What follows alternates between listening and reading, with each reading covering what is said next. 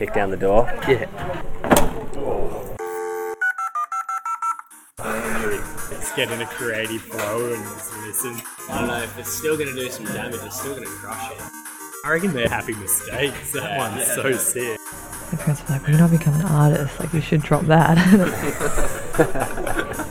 and it's like, yeah, but I love it so much I can't. Oh yes. I'm that excited. Happiness and Crap Podcast. Shit, yeah. Well, well, well, well, well, well, well, well. Welcome to Happiness and Crap. This is a podcast about creatives, the weird and wonderful people that do things differently, take risks, get their hands dirty, and draw their own unique lines through life. This episode is Ground Zero, an introduction into your hosts, Brett Canellan and Luke O'Kay. Generally, there will be the two of us asking the questions so we can cover all angles. But today, this episode is all about us and how we've come to be on the airwaves, infiltrating your ears. Who are Brett Canellan and Luke O'Kay? Where do we come from? And what have we done with our lives? Hmm, a few things, I guess. So, settle in and we'll see you on the other side.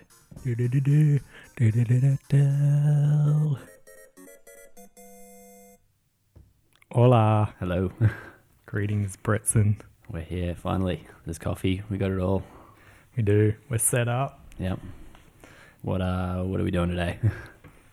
Going to do a little bit of an intro Mhm. on the hosts that will host Happiness and Crap and Highline and any other stupid podcasts that we come up with. Any other way we can distill our brain onto uh some audio waves? Audio, audio, audio. That's it. My name is Brett Canellan and we've got Luke, okay. and uh between us we're um gonna try and take you through a, a kind of bit of an intersection of both of our brains and hopefully talk to some really interesting people while we're at it. Yeah, so we'll sit down with artists and designers, entrepreneurs, surfers, anyone that kind of tickles our fancy, I guess. Ugh, I hate that term. You gotta throw it in there sometimes though. So uh, we'll start with you, Brady. Mhm. So this this episode is just going to be a bit of an introduction to us both. So you you weird people out there that are going to bother listening to us get to know who we are and what we're about. So I met Brett probably way over ten years ago. I was trying to think today when when that would have been, and I can remember the first surf I went for with you. Like, Yeah, Bombo. yeah, Yeah, yeah, and the waves are horrible. I think I borrowed a set of your fins. Yeah, That was like the only reason I went surfing with you. and that's how we've remained friends for so long. a set of borrowed fins. yeah, yeah. You would have been fifteen at most. Fifteen or sixteen. Yeah, I couldn't drive. Nah, I think you had your old Corolla Sigma, Sigma. Sigma wagon, Yes. Mitsubishi Sigma. Thing was a beast. Yeah, that was. Um, I can't exactly remember how how we met, but I think it was just through through surfing and through board riders.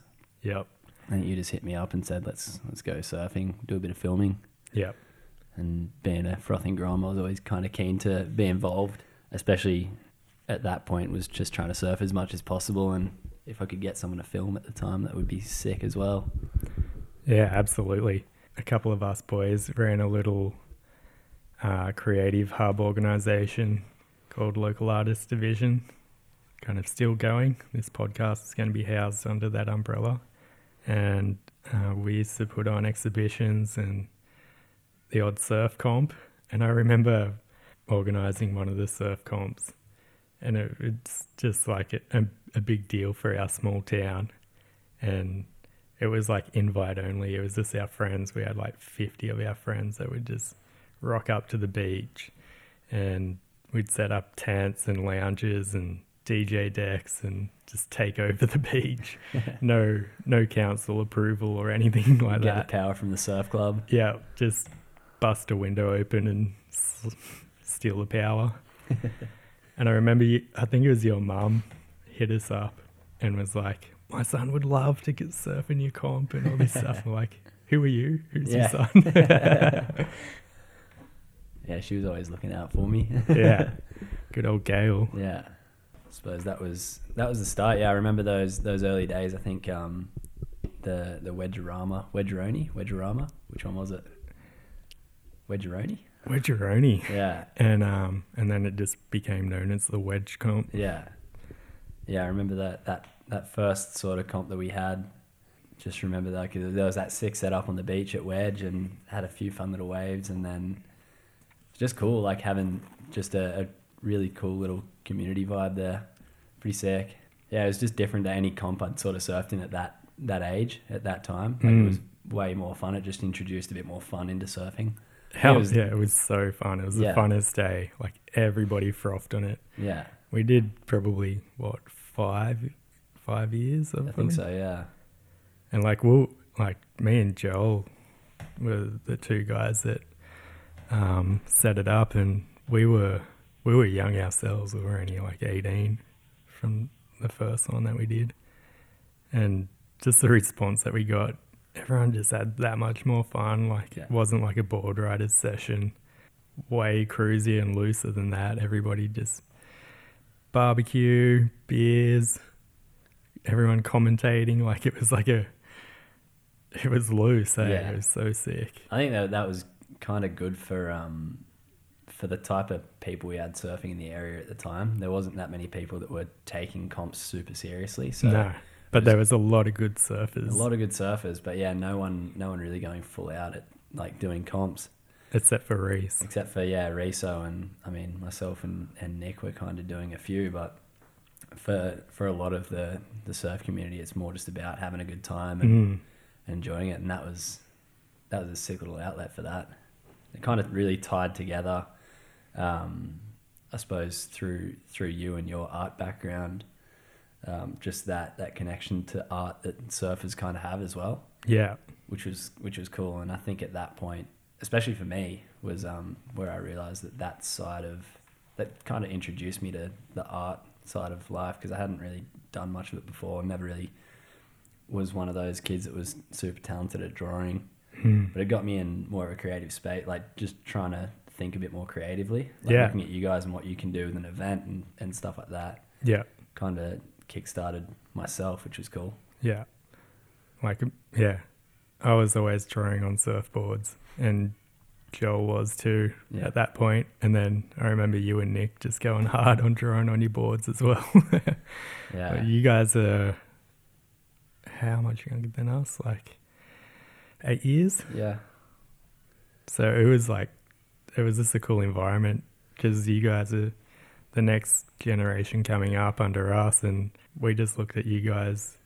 You guys are just you had your head screwed on, and you were just fun to be around. Like you weren't like a lot of young kids that were just being stupid. Like we were like, you guys are legends. Like we just want to kind of mentor you a little bit and set you on a bit of a path. Like it wasn't like anything formal or anything, but Nah. Just come surf, hang out, paint in the garage, whatever. Yeah. Film, make vids, take photos. Yeah, and that's that's what it was for the those next couple of years. It was more just about, um, like I remember those times in Kano's garage, just talking about talking about light vision and, and art and stuff like that. Mm. Just surfing and getting Joel to film whenever he could be bothered. Putting a few little vids out. It was pretty cool. It was, Yeah. Um, yeah, Nick, Nick and I had a little little blog we were running back when blogs were were a thing. Yeah, happy happiness and crap. Yeah, yeah. Um, Such a good name. yeah, I know. Need to take that into something else. happiness and crap podcast. Yeah. coming next year.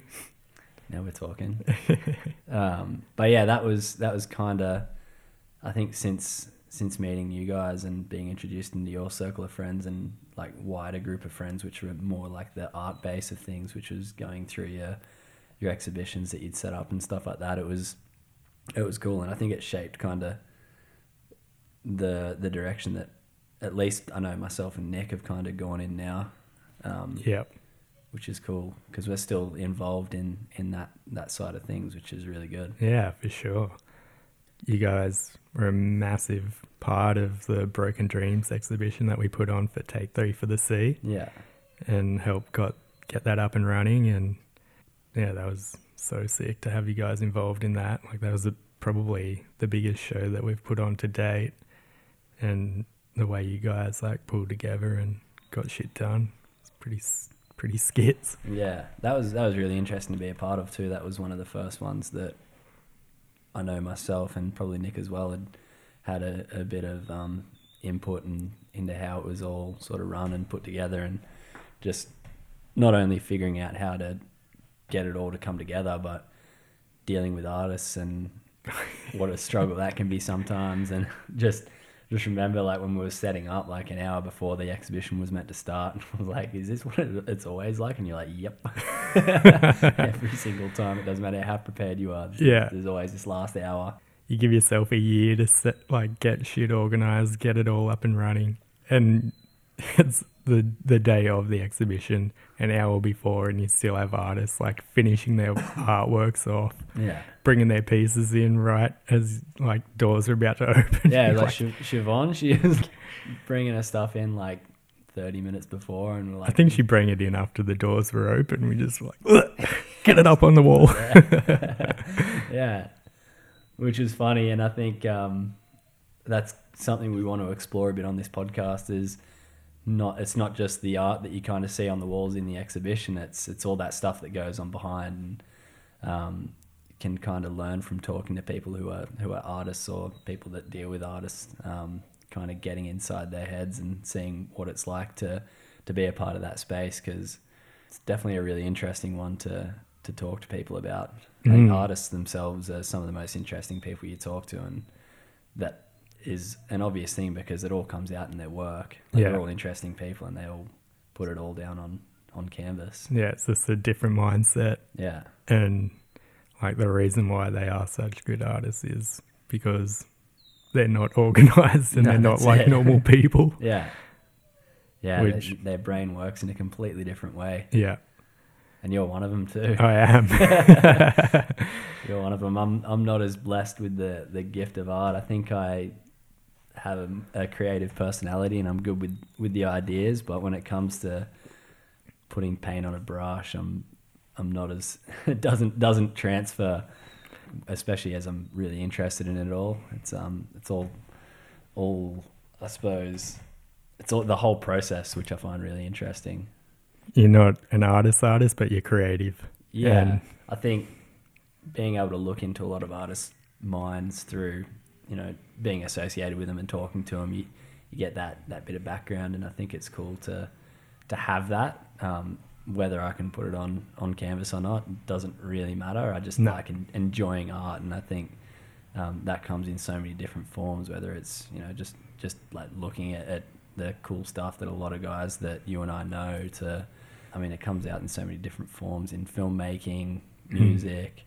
Like there's, there's such a vast spectrum of things you can enjoy as art that I think um, is a huge part of the world we live in. Yeah, for sure. Like, yeah, just because you're not putting paint on a canvas doesn't mean you're not an artist. Like, Yeah. you live a pretty creative lifestyle, um, taking photos, filmmaking, and all that kind of stuff. It all it all sits under being creative, and yeah, you live the lifestyle as much as anybody else, and you have like a really good eye for design and art and um, music. Obviously, not an eye for music, but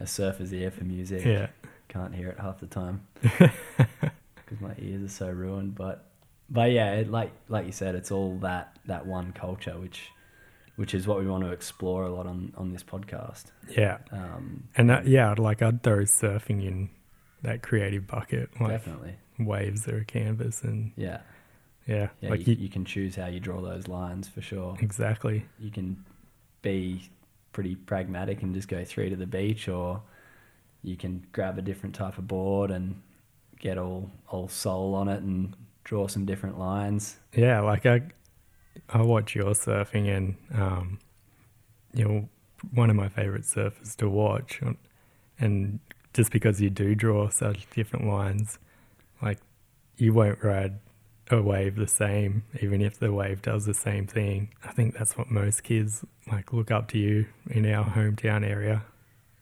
because you like you just draw a different a different line on every wave.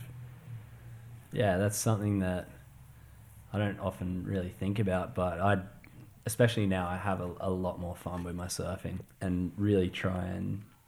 I think it's more just about, like obviously it- it's it's cool to do the highest performance of surfing, but something I've realized, especially more recently, is um, it's it's good to get a good feeling from surfing as well. Like you, Mm. I can come in from a surf and not have done the best moves or whatever, but if I come in feeling good from it, Yeah. and you can achieve that in so many different ways. Yeah. Just riding different equipment and having a different approach. Yeah, And I find myself getting trapped on like the high performance thing yeah, so often yeah, and just coming in frustrated and being like, fuck, that sucked. yeah, but if I took out a different board and had a different mindset, I would be having way more fun. And what, every time I'd take out a different board, I'm like, oh, that was so fun. yeah, Instead of just like paddling out, "Oh, I'm going to blow airs and ride every single wave as hard as I can. yeah. Just just- bulldog your way around the lineup. yeah. I mean, it's it's definitely easy to to do that, and I can I get enjoyment out of doing that as well. yeah, Like when you, when you it, go through phases for sure. Yeah. Like it's I think it's good to to have that bit of range. Like I just yesterday ordered a, a longboard and like a, a little five six fish. Like they're two completely different boards to what I'm used to riding, but it's kind of they're gonna be good to have just for those days where I don't feel like grabbing the 5'10", 5'11 shorty and going top to bottom. Like it's Mm. it's cool to slow it down a little bit and just enjoy it, enjoy the ride a little bit more. yeah. Do you think that that's a result of your accident? Because you seem like you, so. yeah, you seem like you're on a high performance path. Yeah, You're like, I'm gonna go for top tier surfing, and that's what I'm gonna do. yeah, yeah. Well, that's that's where I was at, and at the time of my accident, I was I think I was probably hitting the peak of where my surfing was at the time. Yeah, Not on an I'd- individual competing scale, but how I felt surfing, and then there were a couple of like board riders events where we'd done really well, and I felt like my surfing really helped the club to oh yeah. getting those good results. Yeah. Um, your surfing at that time was insane, and I think the scary thing was, like, all of us local guys that knew knew that you, like, still had two or three gears to notch up, and you already at a really good point. Yeah, yeah, which was a, a really it was an exciting time in in my life. Like it was kind of had had those few results, was feeling good, started really training hard and going down that more performancey route, and then had a bit of an intervention with a with a large fish, but So we won't we won't touch on the accident just yet. yeah, We'll kind of step back a little and get a bit more of your story from growing up, yeah,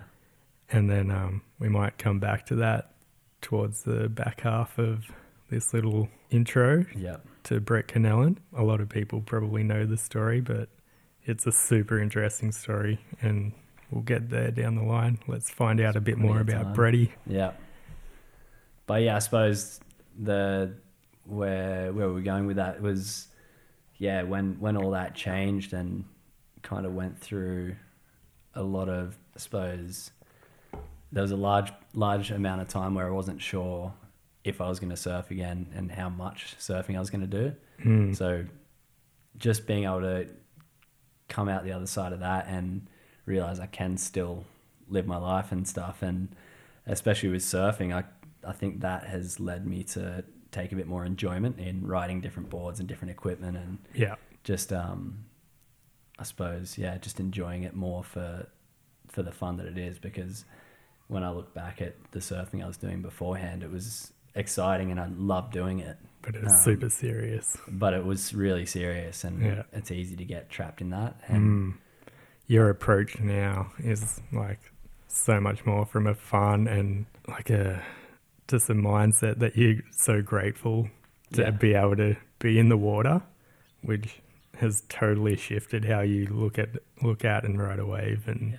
what board you're going to paddle out with that day. Yeah, yeah, that's totally true. Like the, I mean, the last three mornings I've ridden a little five eight twenty, which I never would have ridden before, and it's only been chest high, but I've had so much fun surfing it.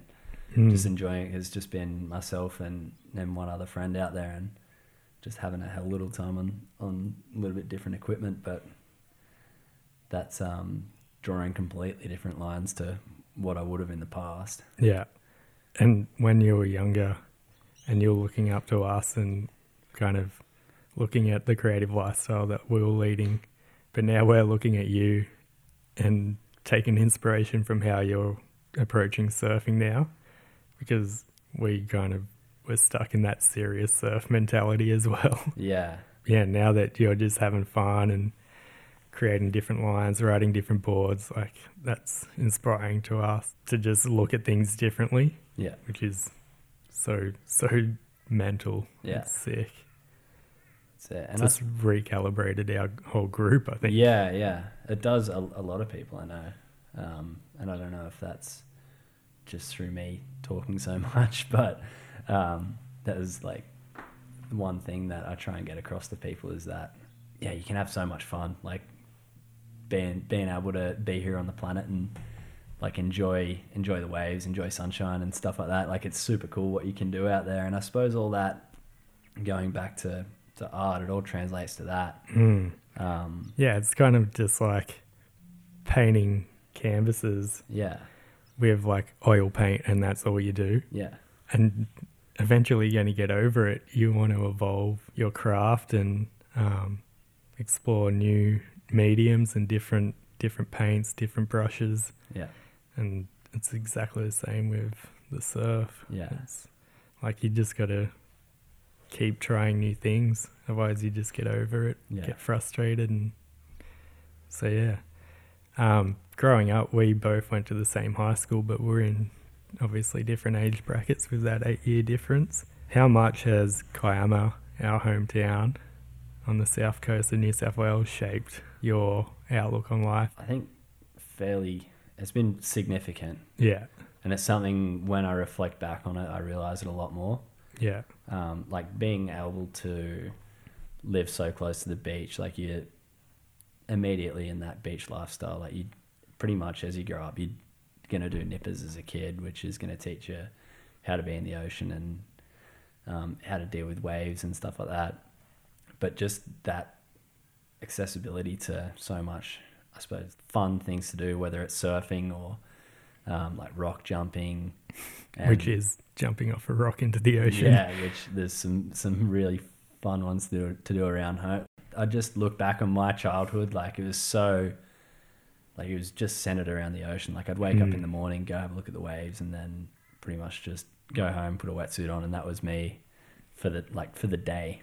Like and just stay full full day wetsuit wearer, like just full surf kid, like the blondest hair, like just would spend all day in the ocean. Yeah. Salt crusted eyes, blonde Yeah. hair. That's it. Yeah, that was most of us from that town. That's it. And I think a lot of that is Kiama itself is it's a seaside town which has a really large proportion of elderly people living there. Yeah. So you, you um, find yourself like you, you get your friends that are sort of your age, and I suppose the beach is the main place that the elderly people don't really occupy. you you can make that like the the fun fun place that you know a lot of young people hang out, and there was a huge community of young people Yeah. enjoying that when it was like when I was growing up. I'd assume it would have been the same when you were younger too, right? Yeah, for sure. As far as like other things Kiama's got going for it, like it I mean now it has a really rich like cafe culture, which is what a lot of people find like I think there's something like 28 or 30 cafes in Canada. It's ridiculous. And they've all just sprung up in the last five years. Yeah, yeah. So, I mean, that's one thing that has shaped my love of coffee.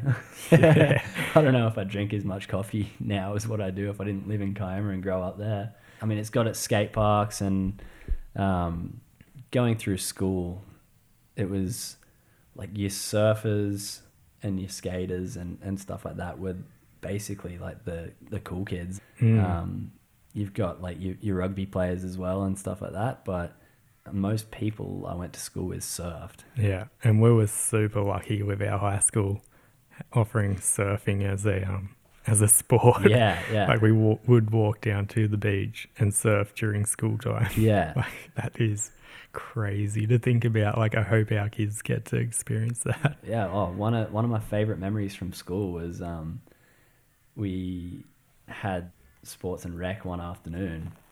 We had like a double, which means we went down to Surf Beach, and Nick was in my class then too, and we had a substitute teacher. We had Nige Bolak, yes, who's Nige. like who's an absolute legend. He's like he grew up. His parents lived next to me when I was younger, so yeah, right. um, was have known him for ages, but like he's he's that he's the cool teacher through school. You probably wouldn't have had him while you were at school, but No, um, he's that one teacher that everyone's like, yes, we got Nige today, like be sick. So we um we went down to Surf Beach and it was six foot and absolutely firing.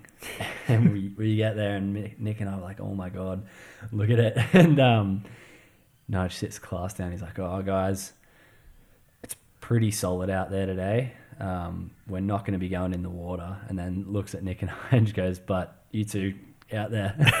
and it was just us out there. Like there was no one else around because it was like middle of the day on like a Tuesday or a Thursday, and it was just firing. and he just let us surf for like two hours. It's so good. so what was the rest of the class doing? They were just sitting on the beach, Building Like, sandcastles. Yeah, seriously. Like no one was allowed to go swimming because like when it gets that size, it's super dangerous to swim there. Yeah. But it was just on the cork. I, I remember doing those sport and rec classes, and our teachers were older and weren't as clued into the ocean as Nige would have been. Yeah. And I just remember like kids that couldn't surf or that were beginners just getting slaughtered. our, our teacher wasn't like, no, you're not going out. It was just like, if you want to go out, go out. and um, obviously there's me and Joel and a couple other boys that would dominate and have heaps of fun. And there would just be the other crew that weren't as clued in and just getting smoked on the inside. You'd just watch kids just get sucked up and over on big sets, and you'd just be losing your mind laughing. That's so good. Yeah. So good. But I mean, like Kiama itself, do you think it's changed much since you were growing up to to now?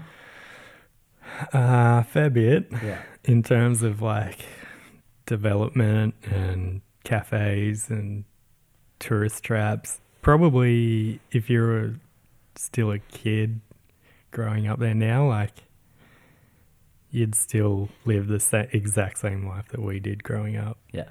It's just interesting, I think, to know like how people's hometown shape them into the Totally. artists or creative or whatever it is that Yeah. they do. I there's like on that note, I don't think there was that much. I don't think I seeked it as much, but I don't think there was much of a creative outlet for, for me when I was younger. I Mm. think all of that kind of came when I met you guys and realized there was this whole other side of life that you can have a lot more fun with. That, Yep. like we said, isn't as serious and can open your eyes up to so many different different things out there. Yeah, I was just super lucky to fall into a group of friends that were making music in teen punk bands in the garage, like making garage music and thrashing about and having fun. And then I was on the creative art side, and it's something that I always did growing up. So I was like, I'm going to study it at school. And I was like one of the only guys doing that at the time. It was like 30 girls and two guys. I guess that's just a small town mentality. Mm. But I think I'd say that has probably changed a lot with our town now. I'd say there'd be a lot more kids doing art and creative things. It'd be interesting to know. The the funny thing about Kiama that I find is it's the type of place where when you get to like age 17, 18, everyone wants to leave. Mm. Everyone realizes that there's so many old people around and there's if you're not involved in a small community like surfing or um, like you guys had um, with La Division, there's not a whole lot there. It's got the one, it's got Tories. It's like the one place you go to on a Saturday night, is- and that's it. So everyone wants to like leave Kiama, but they always have in the back of their mind, they're like, I'd love to raise my kids here. Yeah. And I think that says a lot about growing up there. Is everyone I know is real appreciative of growing up there, Yeah, for sure. Um, whether that just be lifestyle or creative opportunity. I'd say it's more just lifestyle, being being able to be in and around the ocean and Yeah. having that freedom. You're not in a big city or anything like that. Yeah. And I think the small town thing, you don't have all the infrastructure and stuff in place that a city's going to have. So you got to be creative in your own way. When I was growing up, there wasn't skate parks. We had to build skate ramps and stuff out of wood and just hijacking our parents' power tools and going rogue and making ramps and just doing anything that we could to fill the void when the surf was flat. And I just think that that just breeds this kind of creativity that you can't get like if everything was given to you. Yeah, yeah, for sure. I mean, the I think that's the main thing, and the, the as far as like opportunities to progress with art and creativity, I think the only one I know of would have been the support that kind of you've ever provided through La Division or, or something like that. Because I don't think there's a whole lot there still now. No. Again, it's just small towns. There's not. Um, I don't think there's, there's not enough people to, for a lot of people to kind of see a need for it. Mm. Um, which I find odd when it is something that can shape your personality and the direction you head in in life so significantly. Yeah. Yeah, I'd love to be able to give like more back and get young kids into creative fields that are in small towns that don't see see it as an option because there is an infrastructure there. Um, but at the same time, like not having it there will breed some kind of creativity too. I'm sure there's probably kids setting up their own version of La vision and Yeah, doing like I don't know. I think with internet and social media, their eyes are open a lot more to that kind of stuff. so yeah, it, it'd be it'd be interesting to know your your take on this. But I'm guessing that side of things would be a lot different nowadays with social media, Instagram, Facebook, and stuff like that compared to when you were growing up. Which Mm. like what what did you have to express like your artwork? Like what did you have to show? Yeah, I was just looking at older guys. There was like one or two guys above me that did art, and I was like, they've kind of laid a, bit of a stepping stone there to jump up on, and um, at least not be scared to do art at school or whatever it was. But yeah, it was it was kind of a bit weird when everybody else doesn't do what you do Yeah, but something in me is like pushing me in this direction. So I'm just gonna follow it and see where it goes and make the most of it. But yeah, with social media and that, I would I would think if you're a creative that you'd be following other creatives if you were younger. mm. I don't know where you- where you'd look, but you'd find it for sure. That's interesting. We'll um we'll have a chat a bit more about where you get your creative inspiration from in a bit, but we'll shift focus a little bit onto Luke now. um, I I moved to Kiama when I was three years old, so I'm not a true local. You were born there, weren't you? Yep. So, I suppose tell us tell us a bit about what it was. Um, I mean, your early childhood. What shaped you to kind of get into art, and um, yeah, what what shaped you to be the person you are today from from an early age? Yeah, that's. I can't even. I don't even have like a true answer to that. Nobody in my family did art. I just remember being real young, sitting at my nan's house, which overlooked a beach, and just drawing pictures of the beach, like every Sunday. And yeah, the rest of the family were off doing their own thing, and I would just sit in the living room drawing. That just kind of stuck with me, and then through primary school and high school, I did art and kind of figured out I was semi good at it from a pretty young age. And I don't, I don't know why, like, why I picked up a pen and paper and just started drawing, but it somehow did and Yeah, just kept kind of going with it. I find that really interesting because for I think for a lot of people they will they'll have that background of like my my parents were painters or Mm. like someone in my family had had a creative side. Like my my mum is um, pretty creative and she's a, a good painter, but I, I didn't get any of those genes. Yeah. Um, I wish I did, but I think that's the really interesting thing with you. Do you remember? Uh, was it yourself that kind of decided that you know I'm pretty good at this art thing, or was there some early, I suppose, moments in your life where someone was like, "Wow, this is some cool drawings you're doing," or Yeah, like in primary school, there was this one one class that I remember. Like one day we learnt about Van Gogh, and I was like, "This guy's the absolute man." and I would have only been ten, and I just like recreated um, his artwork where he's got he, he's chopped his ear off and he's bandaged it up. yeah, And I remember the art teacher going, "Holy shit! like, this is pretty bang on." yeah, And I was only yeah ten or so, and um, I'd probably look back at at it now and be like, it's pretty bad." But uh, I think the way I blended color and stuff was at a decent level for how young I was, and just that confidence from getting that compliment from the art teacher, and I was like, "This is this is sick. This is fun," and like recreating art and mixing color and just mashing paint around and figuring things out. That's cool. Um, yeah, Do you remember that teacher's name? I don't. 'Cause you Yeah, could- that's weird. you I could don't. say in a way like some such an influential person for you Yeah. that basically has steered your life in this creative direction. Yeah, like that was like the first one of the first things that I remember where I'd always get like my nan and my mum and dad being like, "Oh, that's a cool drawing." Yeah. when I was drawing pictures of the beach or whatever. My parents did that and I was drawing stick figures. Yeah, yeah. you kind of even when you're a kid, you know to take a lot of that stuff with a grain of salt. Yeah, yeah. Which is cool. And so what um did you develop a bit of a style early on or were you just into kind of recreating paintings that you like the look of? yeah, at that stage is is copying, Yeah. which I think is pretty key to figure out like just technique, just how to play with paints or whatever the medium is. And I, I still don't think I, I have my own style at, at the moment. Yeah. Like I've never really gone out and been like, I'm just going to do this style of art, Yeah.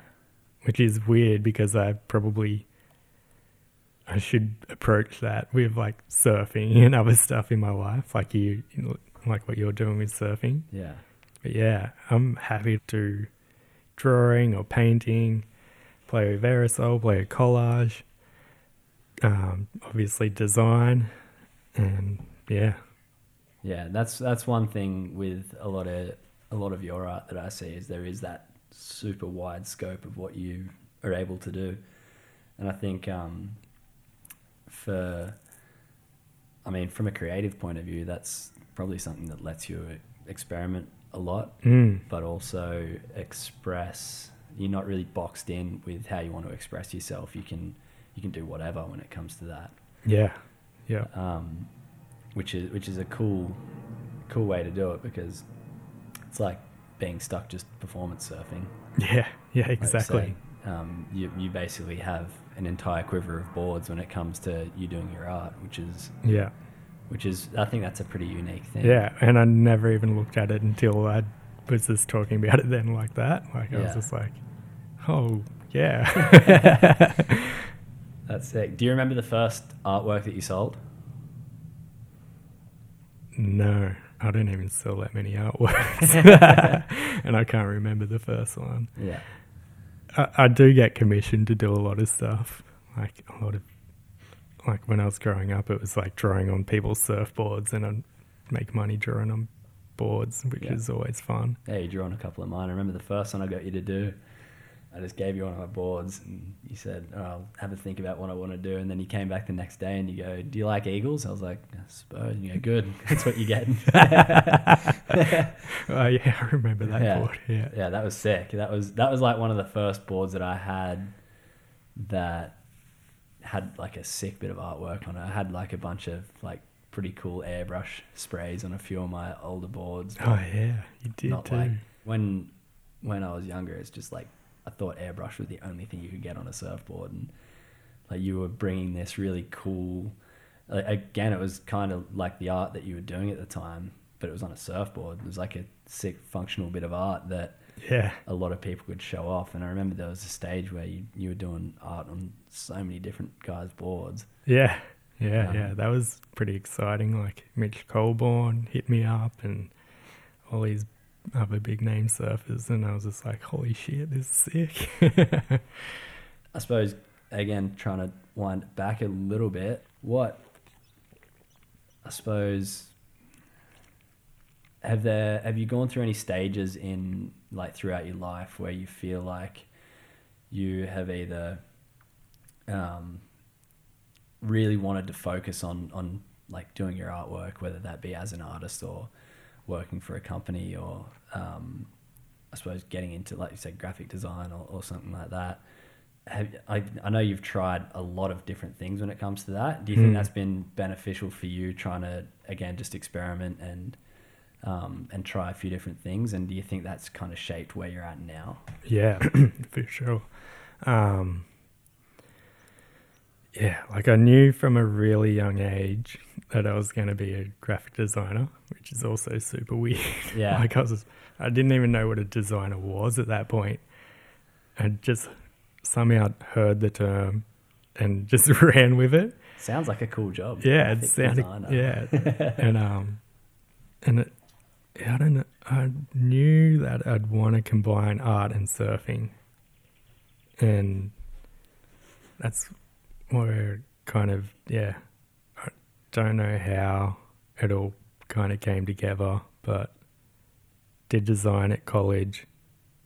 Always had the art background, and then kept doing art throughout college and after college, and with the dream that I'd be working for surf companies and doing graphics on tees or mar- their marketing imagery or whatever it was. And yeah, somehow got to tick those boxes.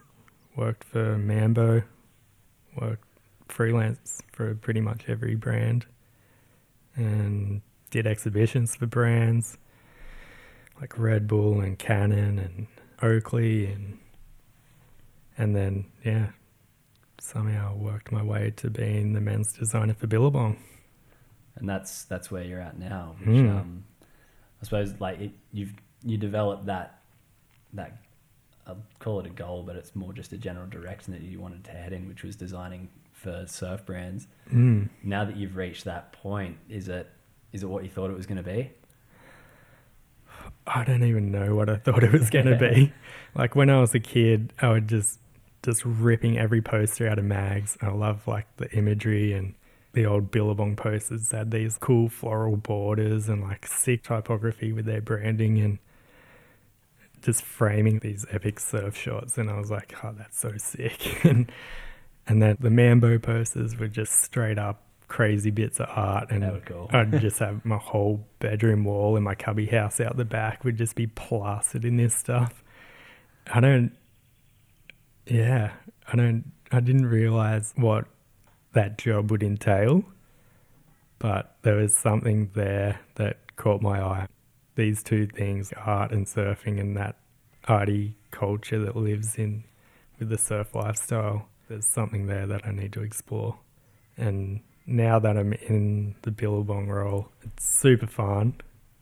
And it's pretty epic when you get to see your artwork on a t shirt. Some guy walking down the street with meat pie in his hand. and you're like, yes, you legend. oh yeah, we saw it this morning when we were getting a coffee. Yeah. Like you see some of the stuff that you have either produced or helped produce. Mm. that must be pretty cool. Yeah. Yeah. It is cool. And I guess that's kind of why you do it. But yeah, at the same time, now I'm at a different point in my life where the creative side isn't just the key factor. I'm 34 now, and yeah, you grow up and you you get all these ethics and values that kind of shape your life, and you want to start implementing those into your creative sphere as well. So now it's about how can I have an impact with Billabong and or whatever the brand is that I work for and make that a positive impact. So the goods that I'm making aren't just pretty pieces of art, they're sustainable, they're ethically made, all those kind of factors I That's- need to look at and bring into my approach now. That's cool. Is that an approach you think that a lot of other artists in similar similar roles take on as well?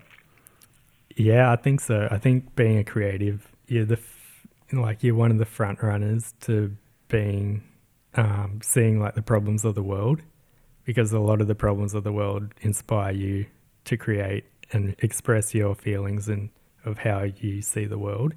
A little bit like the canary in the coal mine, where we're at the forefront of seeing what's going on because our eyes are open to this stuff and we're just plugging plugging in and trying to find inspiration to create art. And you're like how do i make this this piece of art into shaping mainstream consciousness? Yeah, I mean it's it's again like we And were it- talking about earlier today is there's so many things that you don't realize we're talking about how many discarded coconut husks there are, mm. and you said surely you could you know mash them down and turn them into a textile, and that's something that brands are starting to Yep. do a little bit more of.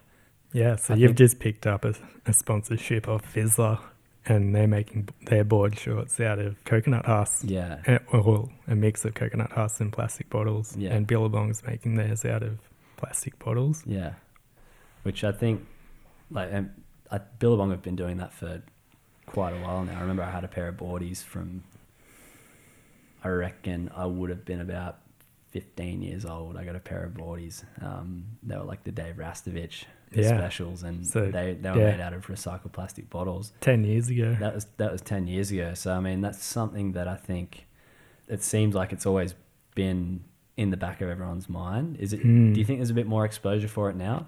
yeah Or do you think it's like a, a cyclical thing that's coming back and then it might disappear again? nah And what's it going to take? What do you think it's going to take for it to remain in the forefront of everyone's minds? Yeah, when Billabong first did that board, it was so niche and such a small part of what they did. And I don't, 10 years ago, there would have been the smallest segment of the population that was even remotely aware of the plastic pollution problem. Dave Rastovich being Yeah. that guy that opened some people's eyes on it. And thankfully, Billabong jumped on it.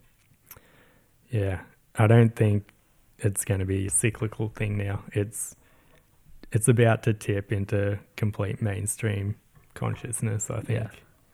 everyone's becoming a lot more aware. Like you go down the cafe, everyone's got their keep cup, Yeah. and people are seeing the destruction that the plastic pollution problem's doing in the ocean online. The videos that you see on YouTube, turtles getting straws stuck in their nose and Yeah. It's heavy stuff. bird life dying, Yeah. full of plastic lids and stuff. Yeah. Like you can't turn your back on that once you see it. No, that's it. I mean, when when I did get those pair of Billabong boardies when I was 15 or whatever, I got them because Rasta was like one of my favorite surfers at that time. Just because he, the first surf video I ever owned was Blue Horizon, which had Andy Irons and Rasta on it. So I'd always had him as one of my favorite surfers. That's why I bought it back then, and I was aware of the that they were, you know, made of recycled plastic. Mm. But um, I'm a lot more aware of it now, and I think I won't say that was because of you know what I realized all that time ago with by owning those boardies, but I think there's definitely more of a, a social push towards being a bit more conscious with not only what you're consuming but what you're sort of what you're throwing out. Um, Trying to live a bit more of a sustainable life is something that I know personally I've been trying to pursue a little bit more. I won't say it's easy. Like it's it's a thing that I think um, a lot of people take a bit of adjusting, or at least a little bit of education. Yeah, for. and once you're educated, it's just a habitual thing. You just need to make it a habit, break old habits, which is the hardest part. And once those old habits are broken and you your new habits thinking about what you're buying and what you're throwing out, it becomes so much easier once it's a habit. Yeah. It's yeah, it's, it's just that adjustment phase. Yeah, yeah, that's that's it. And I think, like we were saying, that that awareness is a major thing. And um, for you being an ambassador for Take Three for the Sea, Mm. um, tell us a bit about what that is, and and I suppose your involvement and what uh, what got you to be interested in that cause.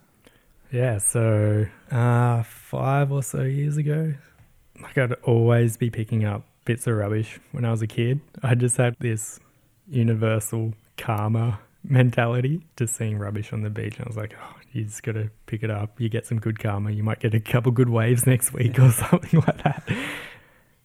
And so I'd always done that. And then when social media erupted, and I was living in Sydney, and I just remember this one day where there was it rained and all this rubbish had just been flushed out of the stormwater drains onto the beach, and there was this. I was out surfing and there was this shit everywhere. I was just surfing in this super plastic, and I was like, "Holy shit, this is horrible!" Yeah, and I ended up just scooping up as much as I could out in the surf and then bringing it into the beach and then trying to get everything out of the stormwater system and clearing that and putting it in the bin. I had the thought like surely social media can play a role in this if you- can influence your friends with your art then you can influence your friends and other people by picking up rubbish and I was, I was speaking to my friend about it and she was like, Yeah, there's this group called Take Three for the Sea. And I was like, What? Sick.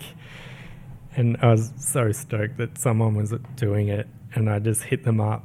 Actually, I don't know if I hit them up or if they hit me up. It was like this serendipitous thing of the universes coming together. And yeah, I, I can't remember the exact how it all came together, but yeah, the universe definitely aligned because I guess I was heading in the right path. Yeah, got on board with those guys and Tim Silverwood, who founded Take Three for the Sea, was like, "So what can you do for us? Yeah, you're an artist and you got a little following or whatever, and that's cool. And you can help us spread our message on social media. But what can you do for us?" And I was like, "Put on an exhibition. Let's let's do this." I didn't want it to be an exhibition about my art. I've got a lot of crazy talented friends, and at that point, I didn't even have too many contacts in the surf industry. But to make this as loud as possible and get it in front of as many people's faces as I can, we need to get top tier surfers involved in this because they're going to reach way more people than just a few Sydney street artists can get to.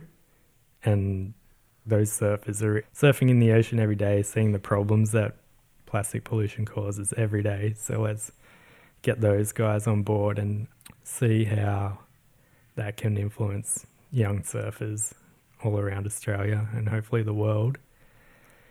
And yeah, so I sat down with a bunch of mates and just started brainstorming what can we do. And a big part of my life growing up was drawing on surfboards. Let's get all of my street artist friends to paint up surfboards. We'll get the boards from pro surfers and they can share how the board is coming along throughout the process in the lead up to the exhibition and then the pro surfers can share the end result and that's yeah that's what we did we hit up a bunch of pros got boards got all the artists to contribute art and and then just put on a, a big event coinciding with with the Oz Open of Surfing in Manly. that was cool. Would you that like we were mentioning earlier had a, a bit to do with that as well? It was cool to see how all that came together, and obviously kind of coming full circle for you.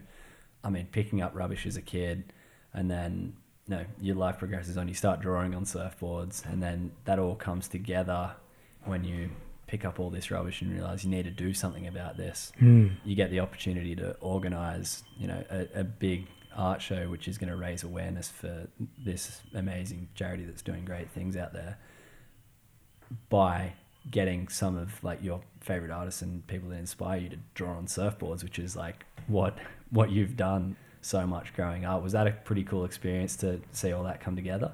Yeah, that was crazy because a lot of the artists hadn't drawn on surfboards, and that was kind of one of my favorite mediums growing up. It's a pretty cool canvas. It's something different to work with, and yeah, just getting those pros boards and just having that story to tell, and would align the pro surfer with an artist that kind of represented the same style. Yeah, just seeing how that all came together was just such a epic experience. And it was cool because that, that also forged a few little relationships between a few artists and surfers too. Yeah, yeah, Like you saw a couple, like was it Mikey Wright and Kentaro? That, Yep. Um, they they've done a bit of work since, which is which is pretty cool. Like it's it's good to involve, you know, they're they're two things that you love, surfing and art, and, Mm. and kind of, I suppose you're almost the catalyst for what has since become some really great things out of that. yeah. That was an epic little relationship to see Mikey Wright using Kentaro to draw on his boards throughout the next year. That was such a good pairing. Their styles suit each other so well. Totally. couple of other artists like go on to do work for other surf companies and stuff as well was really cool. Yeah, and I think that that speaks a lot about you as a person. Like, as I know, and I suppose artists in general, but for for like for the common person, they would have been thinking, why didn't you just do all the art yourself, get all this work for yourself, and then then you it's going to make your brand bigger and become bigger. But that's that's not what you're about. And Nah. I noticed that early on, like when I first met you, you were really pumped on sort of me surfing, and I felt like you were really pushing me along and, and kind of getting me more pumped to surf and surf better. And um, I think that's that's just who you are as a person. You're you're really amped just to see other people doing well out there, which is a unique thing to do. And who would you say there's any people out there now that you're inspired by, you're stoked to see doing really well that that you've kind of seen grow from from an earlier sort of stage in in their their career? Oh, yeah, it's a good question. Um, there is for sure, and I'm just mind blanking right now. but yeah, that that's what inspires me to be creative and live the lifestyle that I lead is just getting the people around me as excited about art and surfing and the creative lifestyle. And if I can give them a little platform to step up and do something cool, then that's the whole reason why I try and do what I do. I think it all comes back to that small town thing where I didn't have that platform and I had to create it myself. Mm. And if I can share that with other people, then that's going to inspire me tenfold rather than me just trying to create my own thing.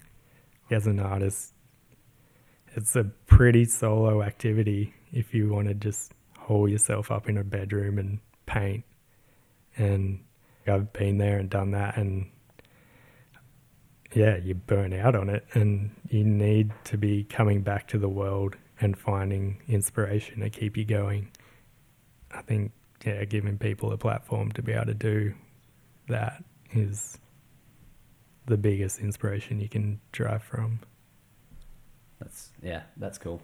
I suppose yeah. I mean, the idea of why we're talking right now is to give people a bit of an introduction for for you and I, and I think that's a, a pretty good introduction for you. Is and it links back to what we want to talk about through this this podcast. Is you know we want to talk to people who inspire us and and get us pumped to to better ourselves and kind of keep trying to create and, and Mm. go further with what we're doing or, or pick up new things and um, and and try those out. I think it's between between the both of us. I think we, we both have that mentality that we like we want to share between ourselves and then between other creative people.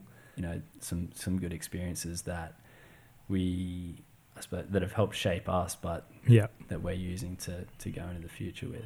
Yeah, absolutely.